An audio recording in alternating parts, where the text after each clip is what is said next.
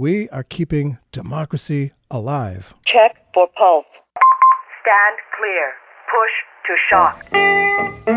So, yes, there's a huge gap between public opinion and public policy that people don't feel that they can do very much. You know what this is? This is a very Hamiltonian system. Alexander Hamilton to being the guy here in a very un-Jeffersonian. In the case of the Republicans, it's dramatically the opposite. Uh, but even in the case of the Democrats, an absolute typhoon of terror against African Americans in the South. America's fascists are those people who think that Wall Street comes first and the American people come second. Really seen as a financial sector that's uh, gotten out of hand. The shootings, the violence, that is not the drug problem. That is, in fact, the drug policy problem. I speak tonight for the dig- dignity of man the dignity of Americans, the dignity of humanity. Maybe something just happened that shows that we are keeping democracy alive and that people taking action, direct action, can result in the government actually listening to us, to we the people, instead of to Wall Street and the oil companies. We shall see. It looked to all concerned that it would not end well literal battle lines were drawn the oil interests and the government on one side, Native Americans and their supporters on the other. What began as a peaceful standoff escalated to the point where there certainly appeared to be excessive use of force by one side, the oil interests and the government, and the police, the militarized police, the protesters who called themselves water protectors, faced water cannons, mace, rubber bullets, mass arrest, tasers, and more in their months long struggle to protect their drinking water and treaty land. Uh, months ago, I actually had an interview scheduled with Standing Rock Sioux tribe chairman Dave Archambault but on the day of the interview that it was scheduled, he was forced to cancel because of all the action on the ground at the Dakota Access Pipeline site.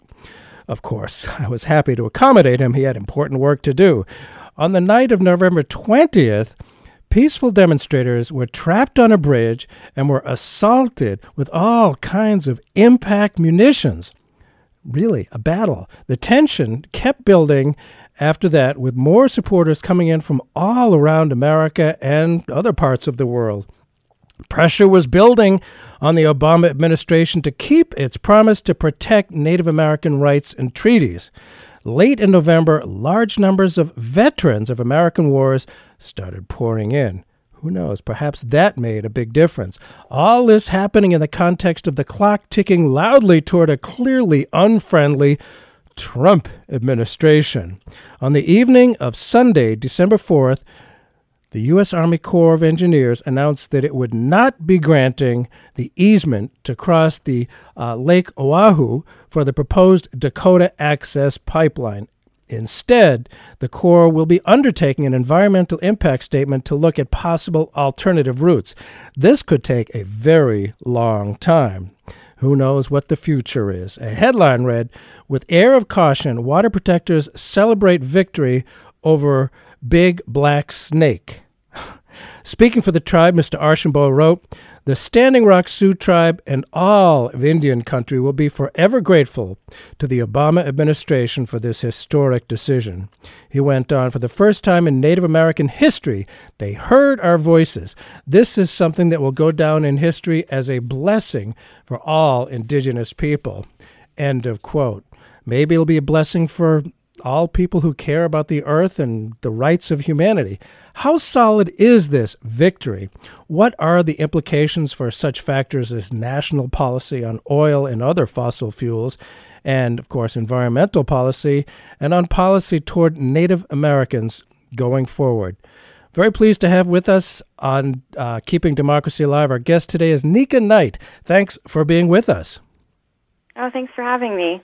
Nika Knight is assistant editor and staff writer for Common Dreams, who has been following this dispute from the beginning. When did it begin, anyway?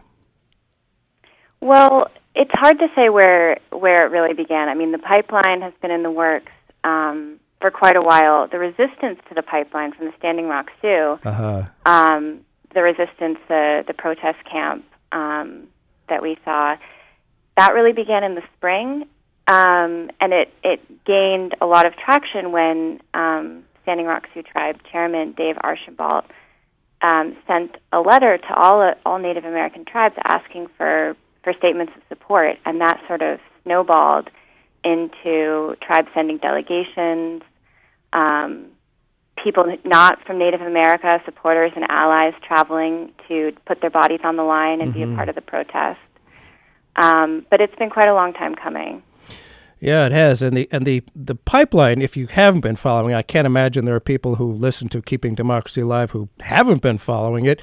Uh, it's it was this huge, uh, long project, what eleven hundred miles, something like that, bringing oil from one part of the currently United States to another part, and virtually all of it is done except for one particular area under a river. Is that correct? Yes, that's right. So it's it's uh, it's supposed to run from the Bakken in North Dakota, from the fracked oil fields Oh, great. there, and to take and to take oil to Illinois. And um, the yeah, this very last juncture, this last easement um, under Lake Oahe, which is a reservoir um, created from the Missouri River, um, that was just denied. But that was yeah, that was the last part of the pipeline that has not yet been completed. So they're really uh, depending on it. What is it? Energy Partner? What's it called again? The group that owns it? Energy Transfer Partners. Energy Transfer Partners. And I believe one of the investors is a fellow by the name of Donald Trump. So that will, Yes, that's right. that will be interesting. So this uh, it, it may be a temporary pause that was announced on December 4th uh, in pipeline construction, but many people see it as an incredible victory for the water protectors and I'm I'm curious about any history of the U.S. government actually keeping its promises to Native Americans. I, I don't know, you know how, how far back your history goes, but it seems to me I don't think promises have ever been kept to Native Americans. Yeah, yeah. I, I read somewhere recently, um, uh, someone someone on the ground there saying, you know, they made a lot of promises, but the only ones they kept were the times they told us they were taking our land. True. Well, hopefully we can we can learn a little bit from history, and uh, you know, Obama. There's been a lot of pressure on Obama, and uh, clearly the struggle became a cause celeb. The protest in North Dakota, way out in North Dakota, became a powerful magnet for some notable voices. People like Dr. Cornel West. Wh- What other famous people, celebrities perhaps, and organizations came to the site to show their solidarity, Nika? Oh well, there were a lot. There were um, Dr. Cornel West was there this weekend. Um, as you said, Representative Tulsi Gabbard, the Democrat from Hawaii. Wonderful woman. Maybe she'll run for president. Go ahead. yeah. Yeah, yeah. She she joined the the veterans there who who arrived this weekend. Uh, Naomi Klein went this weekend, and there were also you know film celebrities. Shailene Woodley, who's a young film star, um, actually I think drummed up a lot of support from her very young fans. Um, she was in the Divergent series of films. Uh, she has been really passionately involved in the in the protest and wrote about it for Time um, yeah, it, it's been it's been exciting. It's gotten a lot of visibility that these protests don't don't normally get. And, and what about the veterans? I mean, I I remember back, uh, you know, in another uh, interesting movement back in the late 1960s, early 70s, the protests against America's war in Vietnam. Uh, re- what really seemed to turn the tide was the participation by uh, Vietnam veterans themselves. You remember they, uh, you read about anyway, that they threw their medals and, and took part in the protest against the war. T- tell us about uh, the the veterans' involvement here. I think that's that's very interesting. Yeah, it's um it's really interesting. The the, the leader is um Wes Clark Jr., the son of Oh, no uh, Wesley Clark, which has been been very interesting. Um, and he's very um, involved with with Veterans for Peace, very anti-war. And yeah, they're they're they originally hoped to get 500 veterans who were interested in, in going to Standing Rock, and wow. they wanted to highlight the the police brutality facing facing the indigenous people.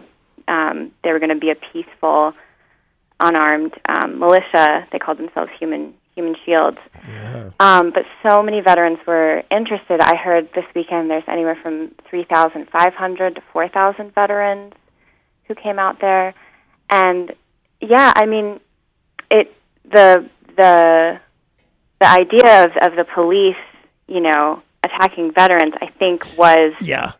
was something that had to do with this, this moment. Yeah, I, I can't help but think so. And I, having studied a bit of history, uh, uh, I read about uh, back in 1931, veterans of the First World War camped out at the Capitol in Washington demanding their bonuses, which had been promised. The government did not look too good when they when when military men attacked former military men, and it was all men Yeah. at the time. They, they they must have been what educators call a teachable moment. It did not look good, uh, and probably the most effective protest, as I said, against the war in Vietnam was uh, when veterans protested. You know, this this specter of such an unseemly clash must have been a, a, a big factor in the Army Corps decision. But they can't really say that. I mean, there's all kinds of legalese here. They can't say, oh, we didn't want to look bad beating up veterans. Yeah. well, I mean, you know, even before the Army Corps decision, the um, Wes Clark Jr. met with um, the Morton, uh, one of the police from the Morton County Sheriff's Department, which has been, um, you know, really shockingly violent in their in their tactics towards towards the protesters. And on that meeting, I think happened on Friday, and they, you know, made the police agreed to back down from the bridge.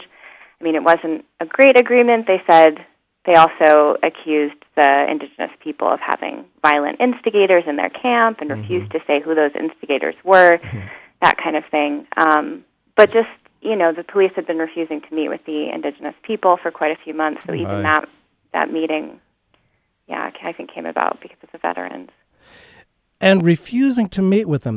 That's that's pretty amazing. And then to claim that that the, uh, I mean, which side has all the weapons? Maybe you can tell us about what some of the, the violence was. We don't- you know we who uh, still basically depend on the mainstream media uh, didn't hear much about that. What can you tell us about you know some some uh, excessive use of force on the part of the militarized police?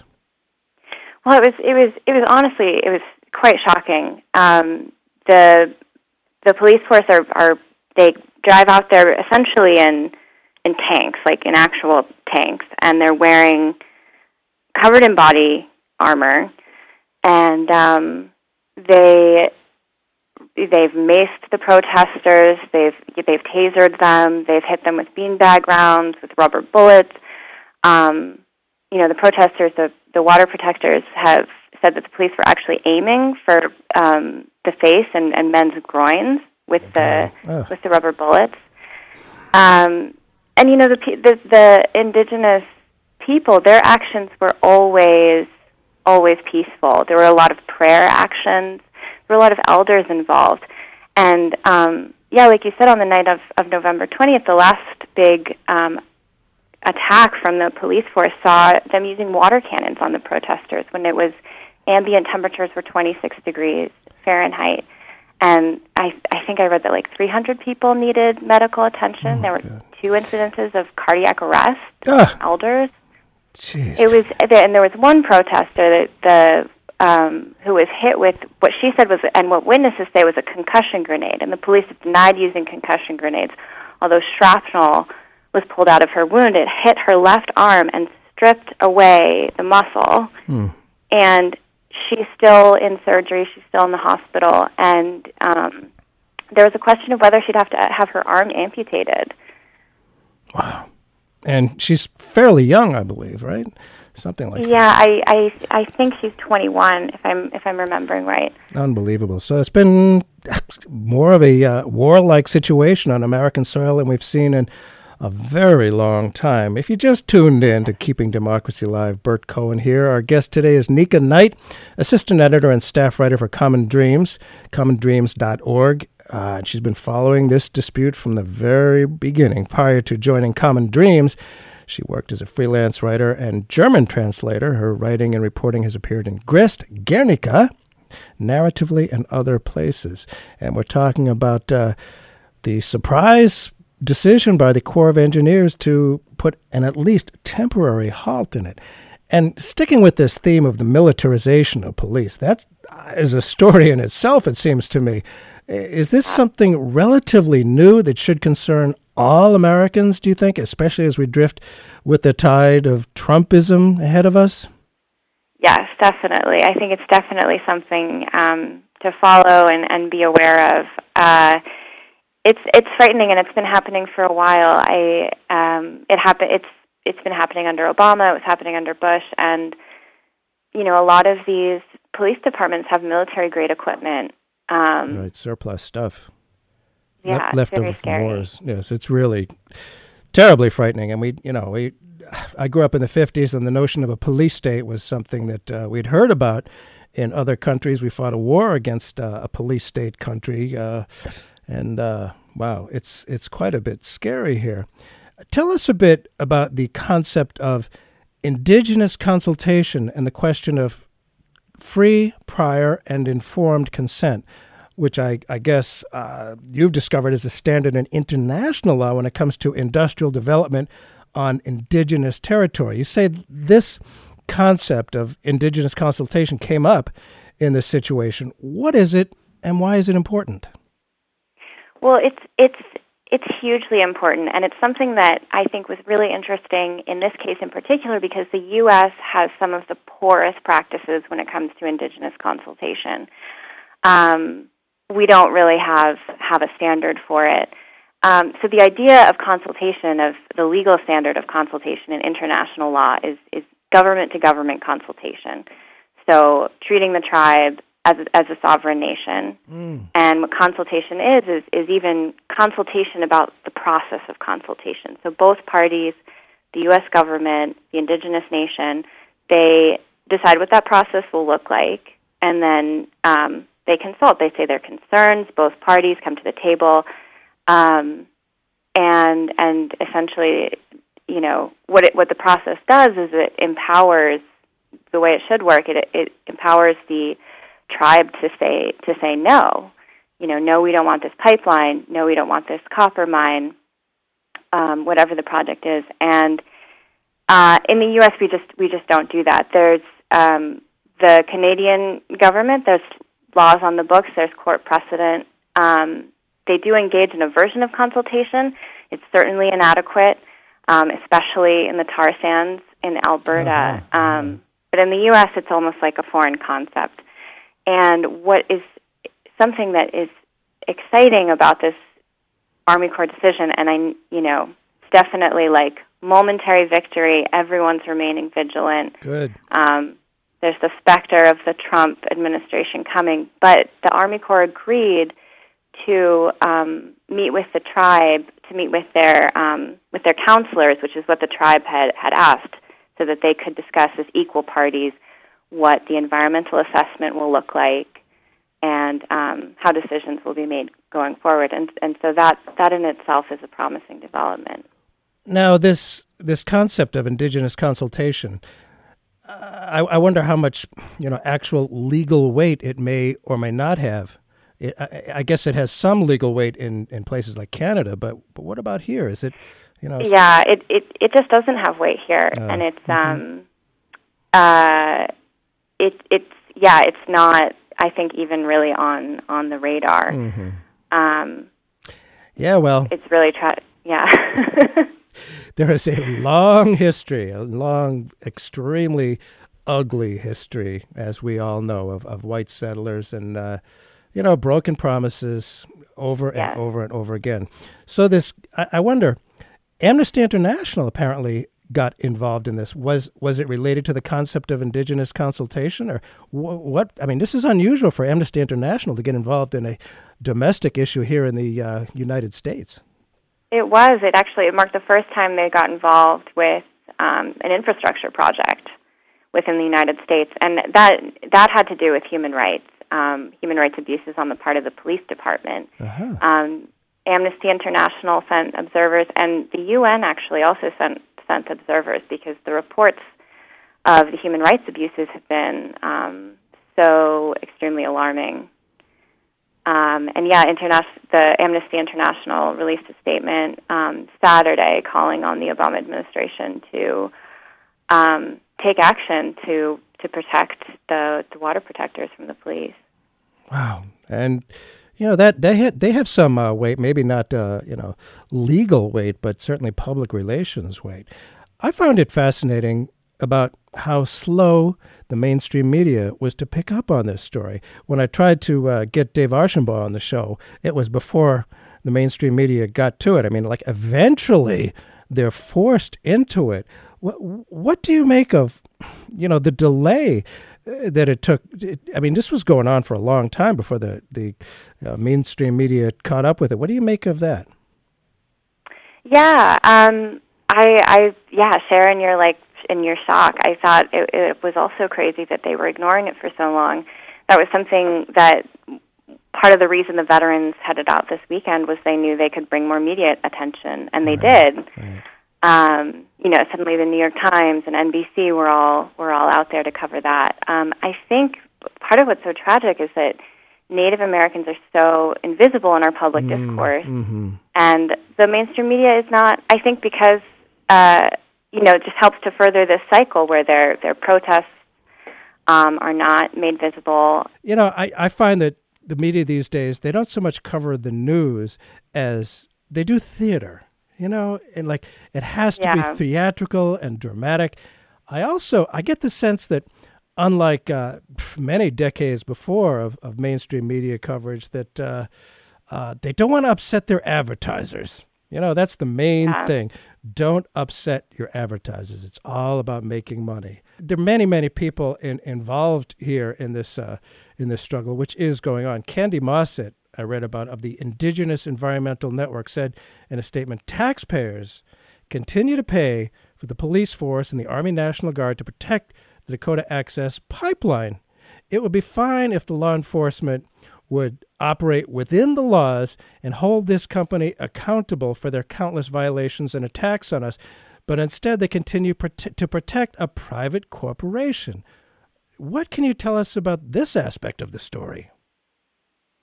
Yeah, well, this is um, you know North Dakota is really oil country, and a lot of um, the jobs there are are in the oil industry. Mm-hmm. And you know the governor of North Dakota has, has invested in the pipe in the Energy Transfer Partners. really? yeah. He- he's, he's actually personally it's- invested, not just politically? Personal, he's personally invested, and he's personally invested in the Bakken. Um, Isn't that a So- conflict of interest? Oh, my goodness. yeah, yeah, you would think. You would think. Unbelievable. Um, yeah, it's it's it's really absurd, and so you know the it's easy to say even without the oil company, um, you know, personally lining the pockets of the police. It's like the whole state of North Dakota is so invested. ah. Um, its leaders are so invested in the industry that that's those are the interests they defend. Interesting how in this recent election, I, I think that a lot of people on the left and right uh, really felt like this government is not working for us. They're in the pockets of the special interests.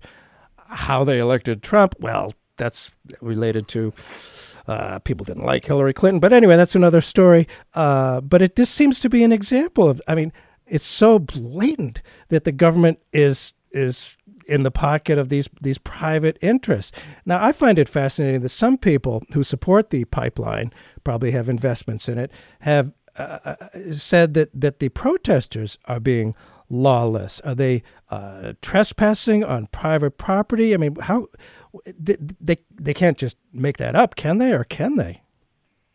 Well, the the no the protesters the um, the Oceti Sakowin the the protest camp is on um, federal land. There have been attempts to sort of set up camps on what is technically private land, but the um, the the tribe maintains that it is actually treaty land, and this has been a huge issue. Is is all of this land um, a huge where all of the protest camp are and where the pipeline is being developed is land that that was um, you know promised to the Sioux in this 1851 Treaty of Fort Laramie.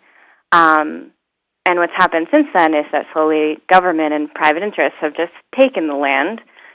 Um, you know, the something that's really interesting is the Army Corps of Engineers only had the power to withhold this permit because the land on either side of the reservoir, the Army Corps took that land from the Sioux in the 20s when it created the reservoir, again, without asking the Sioux. It just created this reservoir, took the land around it, and was like, this, this is Army Corps land now. Um, so the question of whose land is it is a really loaded and often very complicated question when it comes to these indigenous protests. And you know, the Sioux maintain this is this is Sioux territory, um, and the treaty also says, you know, this is indigenous territory.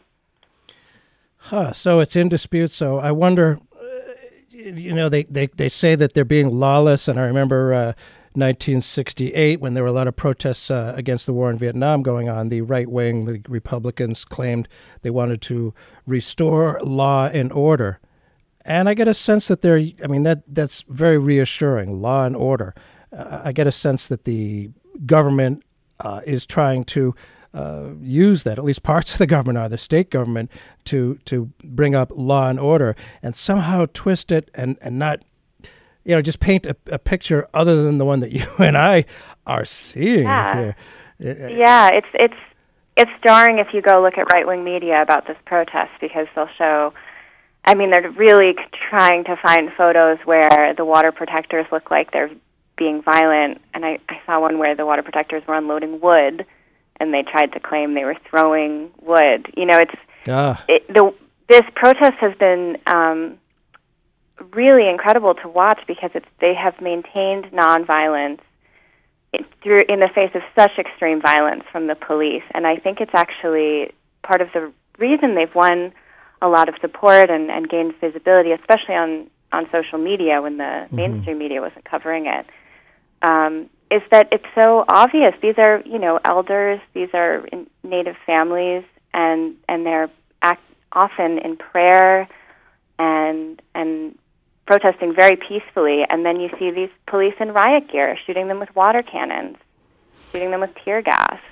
Yeah, that's that's not a good image, and and they do care about image for sure, and and the uh, the oil companies uh, know that they're in a fight for the future because uh, there's a lot of resistance to uh, more more drilling and uh, more reliance on fossil fuels. So they they want to look good, they want to look nice, and they've done it certainly on their public relations advertising, and this gets in the way of that. I, I wonder if it's uh, how much of a coincidence it might be that Monday, December 5th, was the deadline for the protest camp evacuation. Uh, the the governor, North Dakota Governor Jack Dalrymple, uh, they they had ordered the you know protesters, the water protectors, out of the area, and so that seemed like it was going to be a clash because if they came in to violently remove the protesters, boy, that was going to get mighty ugly. And do, do you think that's it's mere coincidence that they called a halt to it right before that? And you know, I wonder how they can justify uh, the timing of that. And you know, just to yeah. What are your thoughts on that? Well, it certainly. I mean, it certainly looks on the outside like they were really trying to avoid. Um, yeah, I mean, at the very least, if, even if they weren't concerned with the human rights issue and the First Amendment rights issue, you know, the right to protest, the very least they uh, it looked like they were concerned about the how how bad it would look. Um, you know, the governor issued an evacuation order for the fifth, and the U.S. Army Corps of Engineers also actually issued an, an evacuation order. And then, as soon as they had released those orders, they said, "Oh, but we w- we wouldn't forcibly remove them." And those orders also came after the the veterans had announced that they would arrive on the 4th to protect the water protectors. I, I mean, I think they were really concerned with how this is going to look, to have um, the militarized police facing, you know, U.S. military veterans and indigenous people acting in peace. Um, I think they were very concerned about it. And it's interesting how detractors and the pipeline supporters complain that the decision was political. Mm-hmm. Did, uh, uh, maybe it was. What are your What are your thoughts on that? And and you know they're they're implying that somehow being political is not good. That there's something wrong with being political. Yeah, Did the, I mean, this is coming from a company who Kelcy Warren, the CEO, has just he's a he, I mean he he lo- has you know injected he he's claimed that he'll personally pay the police you know with, which the police department denied he's you know jumped in to say now that Trump's here like we're going to move for he's he's an extremely political person and it it the very least it like reeks of a lot of hypocrisy for them to call mm. this decision political um but I, it's hard to actually say, you know, how much this was a decision coming from Obama personally or right. his administration, because um, he hasn't spoken out about it. The U.S. Army Corps of Engineers is, um, you know, the head of that agency is not a political appointment. Hmm. Um, it's very possible this was, uh, you know, it could have been responding to pressure from the White House, but um, it's possible that it was was the agency's decision. And the army really hard to say. The army is an independent uh, uh, agency, uh, I, and one likes to think. I mean, at least from from our side, those of us who kind of like democracy, uh, you know, and, and government of, by, and for the people. It's it's nice to think that the protests do make a difference. I believe they did help end the war in Vietnam and they put a lot of pressure on the nuclear power industry and they're putting pressure on the fracking industry is there absolutely how did the protests make a difference? I, I, I can't see how anybody could come to the conclusion that they didn't. But but what, what uh-huh. I mean is this quantifiable at all? Is what's your sense of this as as somebody who's been reporting on this for many months? Well, I think this was a really really inspiring moment because the odds against it were so high. Like you know, like we said, the pipeline was nearly completed.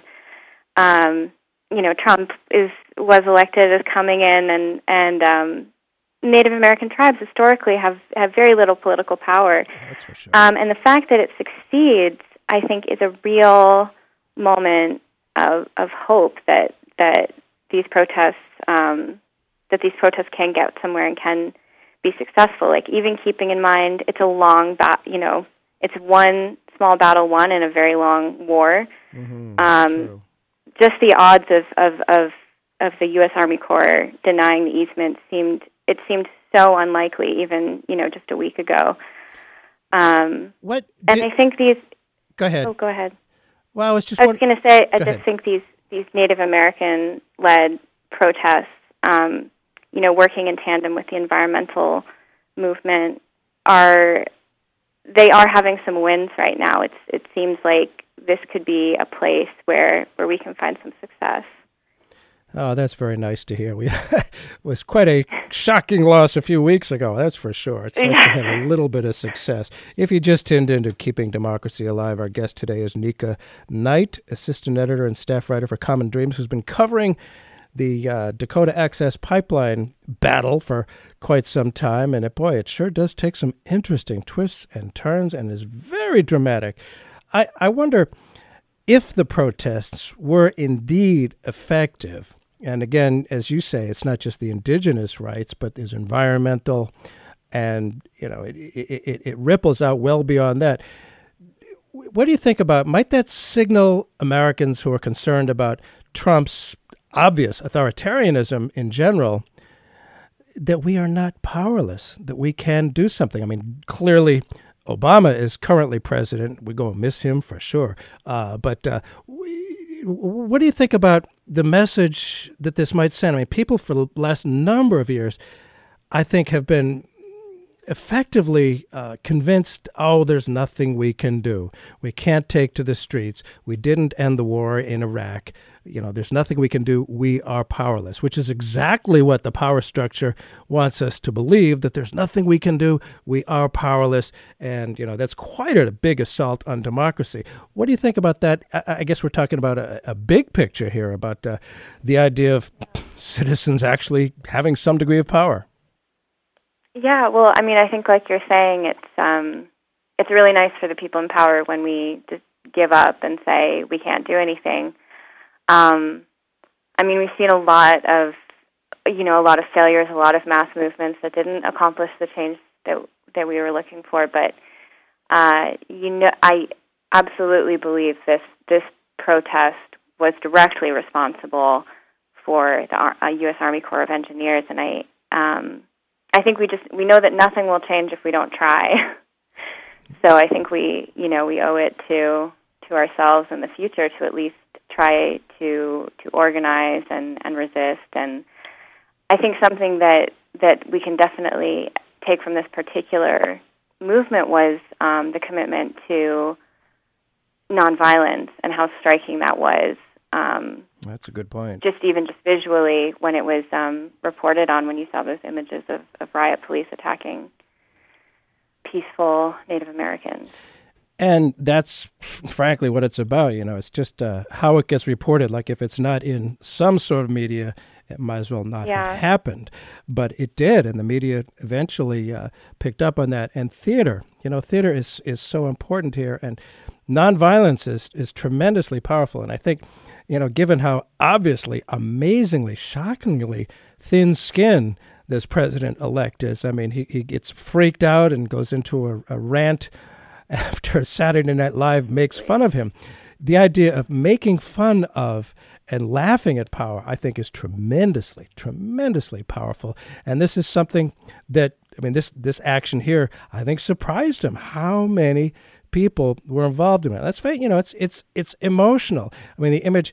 Every American knows how, you know, the incredible 200 years of just astounding injustice to Native Americans there has been. And so that context, you know, creates kind of a, a unique situation in which uh, yeah. w- one side can win. Now, the Obama administration's decision to deny permits for the Dakota Access Pipeline puts an early, rather high profile decision on President elect Donald Trump's desk. But what what can he do? Obviously, he'd like to just ram it through. But yeah. I wonder well, he doesn't really care about laws, obviously. He has no clue, nor does he care. But, I mean, this is a decision by the Army. what do you think about, you know, what this is is going to put on Donald Trump's desk as one of the first first things? Yeah, well, something a lot of people have pointed out is that the U.S. Army Corps of Engineers was was smart in that they didn't actually outright um, deny the permit. They said we can't give you the permit until you have there is a comprehensive environmental review. Right, which so hadn't been, yeah. Because that launches this this long bureaucratic process that that can really take years. Um, it's going to be more difficult for Trump than if President Obama had just, you know, executive action denied the pipeline. That's that's something Trump on day one could could reverse. Um, and and like I said, because because the Army Corps is the head of the Army Corps is not a political appointment, right. he'll have to work really hard, um, and it would probably take a long time to really reverse or weaken the process. So the process is is going forward here. The process of an environmental review, which, if I understand it correctly, should have been done. That they skipped a an important uh, aspect of of uh, you know environmental reviews that they they didn't do that. Yeah. So now it's required. So that could take years to come. I mean, he has, has Trump has backed the pipeline. Uh, his uh, transition team reiterated that after the uh, decision by the army. Uh, I I found it amazingly hard to believe, but pff, truth is once again stranger than fiction that Trump himself has investments in the energy transfer partners in the company. So he, he yeah. personally would profit from the pipeline, and it is it is true. Yeah. How, is there any possible way? I mean, he can be creative, I suppose, and he's got some nasty fellers working for him. Uh, is there any way he can simply reverse the decision? Is that how possible is I, it?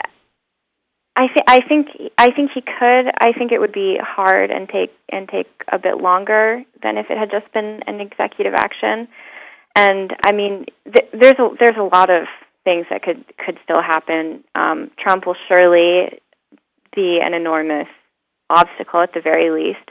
Um, and the energy transfer partners could also there's also a small possibility they could simply drill um, and violate the law, you know, despite not having an easement and pay the the, the fines. Um, people are, are saying that's unlikely because that would cost their investors quite a lot of money. And of course, that's ultimately what this is all about. Is the company is trying to Mhm. keep its promises to its investors.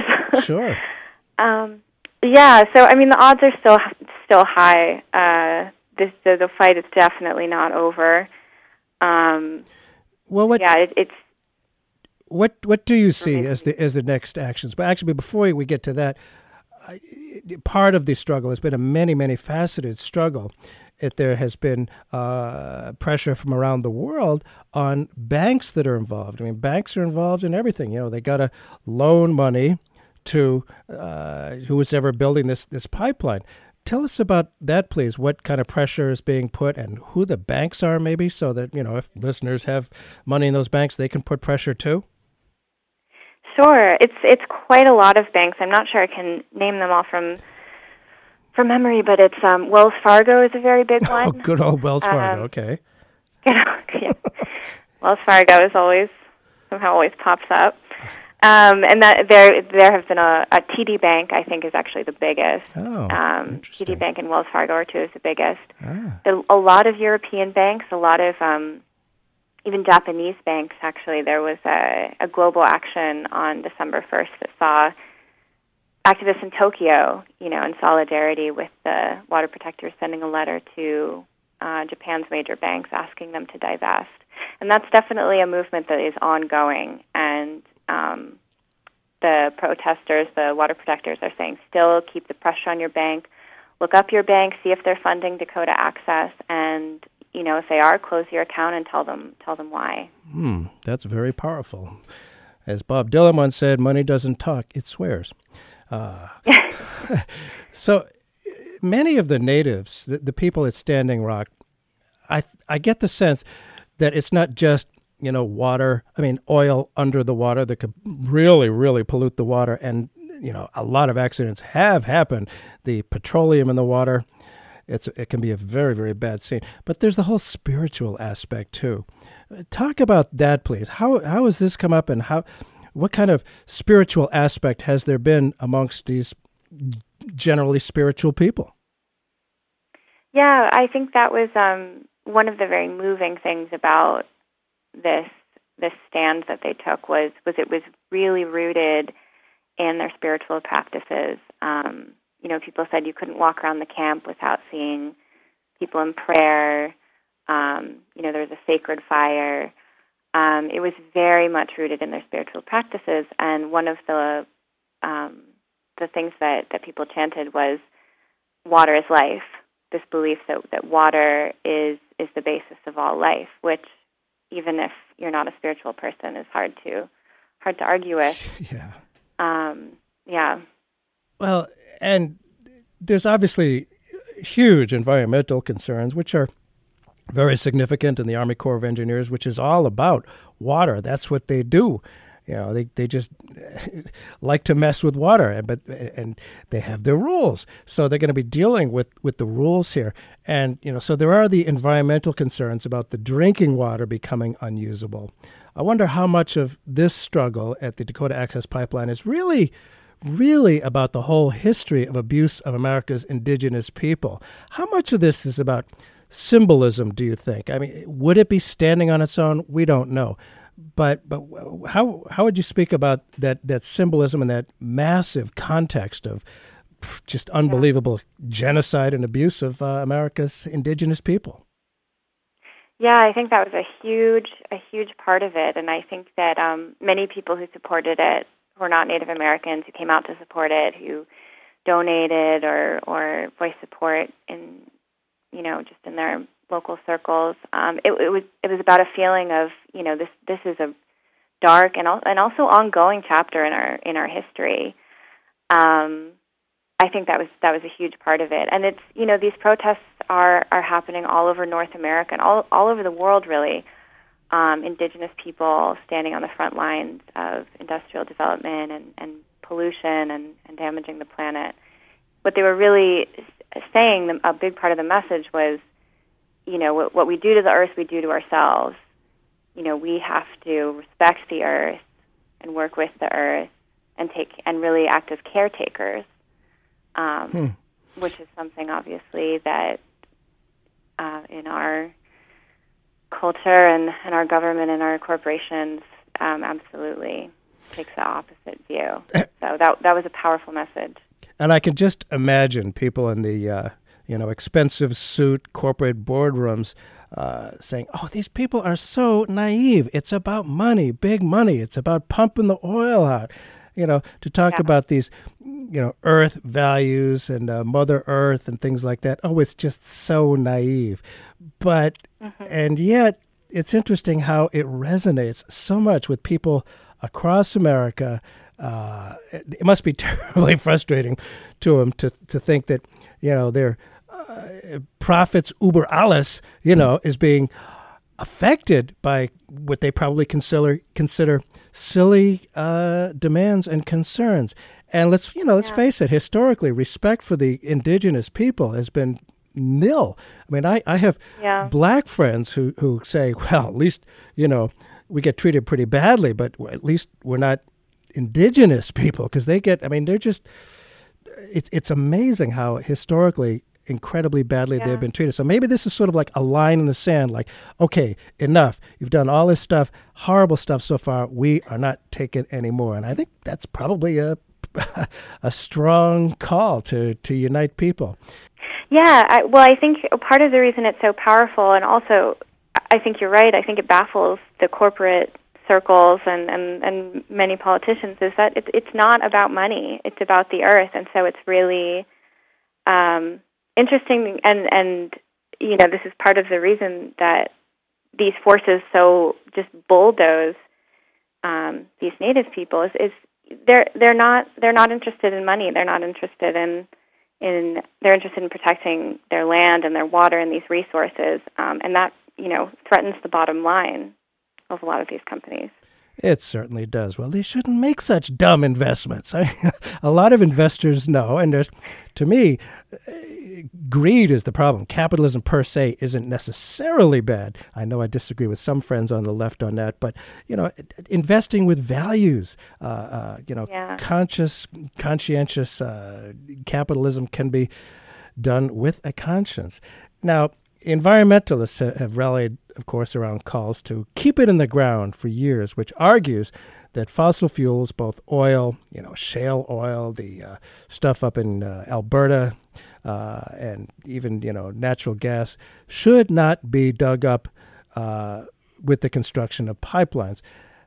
Do you think, it, in general, I mean, aside from the whole indigenous rights thing and respect for indigenous people, how significant do you think this particular, at least temporary, victory might be in the fight against fossil fuels? Well, I think it's I think it's really significant because um, it, it's an it's another. There have been a few other instances of this, like like you're saying in the tar sands battle and the fight against um, keystone and, and against many other fossil right. fuel projects is this this collaboration between indigenous groups and the environmental movement. You know, there's this agreement that we need to keep it in, in the ground, and I think there's a hope that this this um, this kind, this protest could be a model for others going forward. Uh, interesting. When when different groups get together, the indigenous, the environmental, the veterans, it reminds me about uh, Black Lives Matter linking up with Palestinian rights. It, uh, working together uh, makes it a heck of a lot more powerful. It's uh, an interesting yeah. phenomenon that's going on. I don't think anybody necessarily uh, planned it that way. Um, yeah. And you know, now that this is there's a temporary halt as of uh, December fourth, no doubt the local authorities and the company would very much like to see everyone leave, like right away.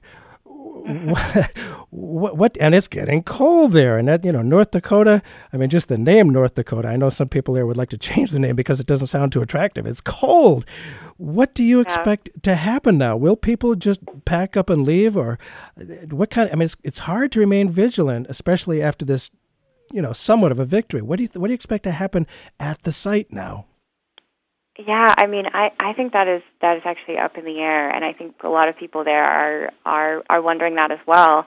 I know that um, Dave Ar- Archambault yesterday um, recorded a video asking people to go home, um, especially people who who are not from the Standing Rock Sioux. Um, people have gone out to to stay at the camp in solidarity, um, and part of that is because of of the cold and the conditions. And he believes that, that at least for the next few months, that nothing will happen. Um, he feels it's it's it's it's an unsafe environment, um, is what he said. But there are also a lot of a lot of people who are saying no, we're not going to stay, we're not going to leave, we're um, we're going to keep our stand, we're going to stay here until the pipeline is is gone and defeated. Um, and so there's actually there's disagreement on the ground, and I think I think many people there are wondering what the next step is. So that's just something to, to watch. And of course, you know, money is a big factor. A lot of people, you know, can't just drop everything and, and go out there. I mean, I have a, a friend who is out there from uh, New Hampshire, and uh, he is retired. He's a lawyer. He's offered his help there. But, you know, average people in the streets probably, you know, are thinking, uh, hey, we need we need oil here, but the fact is, we're using a heck of a lot less oil now. And economically, I mean, I wonder if Energy Transfer Partners would even try to take this up now, given the uh, drop in demand for fossil yeah. fuels. I mean, there's that whole aspect of it as well. Absolutely. Um, yeah, it certainly doesn't look like a good investment from that angle either. No, my heart bleeds uh, you know, it, I, I, think it's it's fascinating how the uh, petroleum industry is not real pleased with what's going on there. Uh, industry backers said that approving the Dakota Access should be a top priority for President Trump. I still can't believe I get to say those words. Uh, American Petroleum Institute President Jack Gerard, or Gerard, I should say, said, I am hopeful President elect Trump will reject the Obama administration's shameful actions to deny this vital energy project to restore the rule of law in the regulatory process and make this project's approval a top priority as he takes office in January. So we've talked a little bit about this, but what, what are Trump's options? Obviously, he wants to serve the oil industry. What what can he do? Do you think? What do you do we expect to happen uh, after January twentieth? Assume assuming he actually does get inaugurated, which maybe something will happen. But anyway, what are Trump's yeah. options here? How much can he serve uh, people like uh, Jack Gerard of the Petroleum Industry Institute? Yeah, it's really scary. I mean, looking at his cabinet, you know, it's filled with with pro oil, pro industry, climate deniers um, it looks really grim. and unfortunately, you know, a lot of Obama's climate actions or climate uh, protections were, were executive actions, oh, right. which Trump can undo. Yes, he can. Mm. Yeah, if anything is an executive action as opposed to mm, some other mechanism, he can undo an executive action. But this is, is this an executive action? I'm getting the sense that no, it's not really. No, it wasn't. This so this came this came just from the U.S. Army Corps of Engineers, and and Obama, you know, hasn't hasn't said anything about it. So, right. um, it wasn't an executive action. It was it was from the agency, and you know, like I was saying, it's not a political appointment. The head of that agency, unlike you know the head of the EPA, is is a political appointment. Right, right. So the U.S. Army Corps of Engineers. Um, it's part of the Army. It, yeah, exactly. And so um, Trump can't directly influence this decision. Hmm. Probably as much as he as he would like to be able to. He can certainly make it. From what I've read, it sounds like he can make it go more slowly, or maybe weaken the the, the um, the scope of the environmental review. Um, Ah, but it's not something he can instantly undo on day one, which which is another um, was it felt like another victory. it is certainly a reasonable victory, but it ain't over yet. People are going to be staying on the site. What can people do? They can obviously go there. There must be places they can send money. What what can people who want to keep this thing shut down permanently? There must be things people can do that I hope you know about that you can tell people about. Yeah, yeah. I mean, I think something that that the the water protectors have been saying is is really just continue to keep the pressure on, keep visibility on it. Um, something simple that everyone can do is, um, you know, Google to see if their banks are investing in the pipeline and close their account if they are, and tell the bank why you're closing your account. There have been a lot of solidarity actions in cities around the country Yes. a lot of people, you know, protesting in front of these banks that have invested in the pipeline, and that's still a very powerful way to keep the pressure on.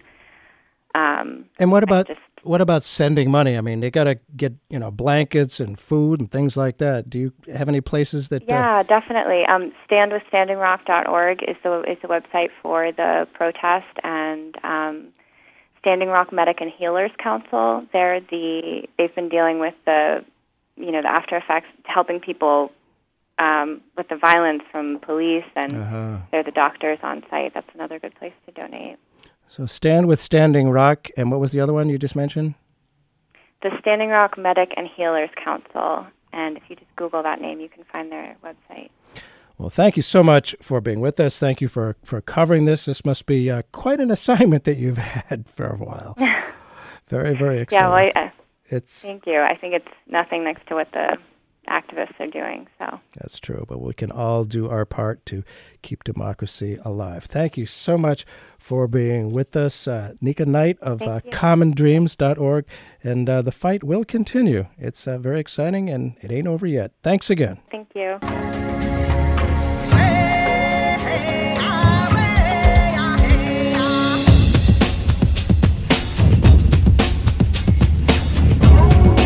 Circles we gather, moonlight fires are kindled, sending it back.